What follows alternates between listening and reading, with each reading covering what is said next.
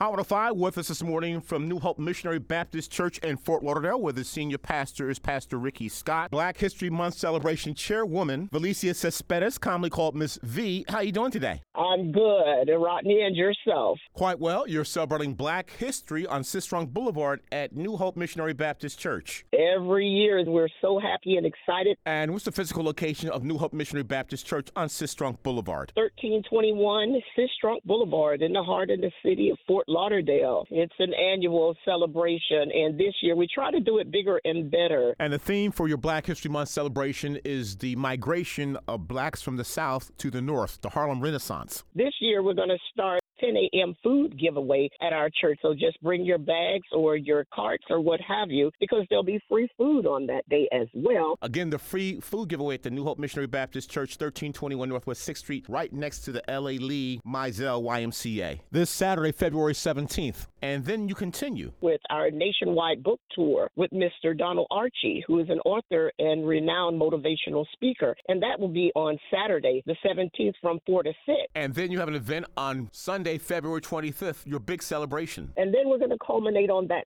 Sunday for the actual celebration on February 25th at 9 a.m. with our annual Black History celebration. That's a lineup that you won't want to miss because, again, we have our black judges of Broward County as well as Miss Lynn Brown from the Old Dillard Museum that's going to take us for a stroll down memory lane. We've got the Keenan Experience, our saxophonist, very, very talented young man from South Florida, as well as Donald Archie will be back, our author and motivational speaker to share some things with you. And we have local schools and dance and artists, different writers. We also have a culinary artist that will be in the house. Miss Bobby Nixon of Kingdom Kitchens will be supplying delicacies for your taste buds. So we're looking forward to that. We want to just keep you in the know of the theme. It's a national theme this year, and it has to do with African Americans in the arts.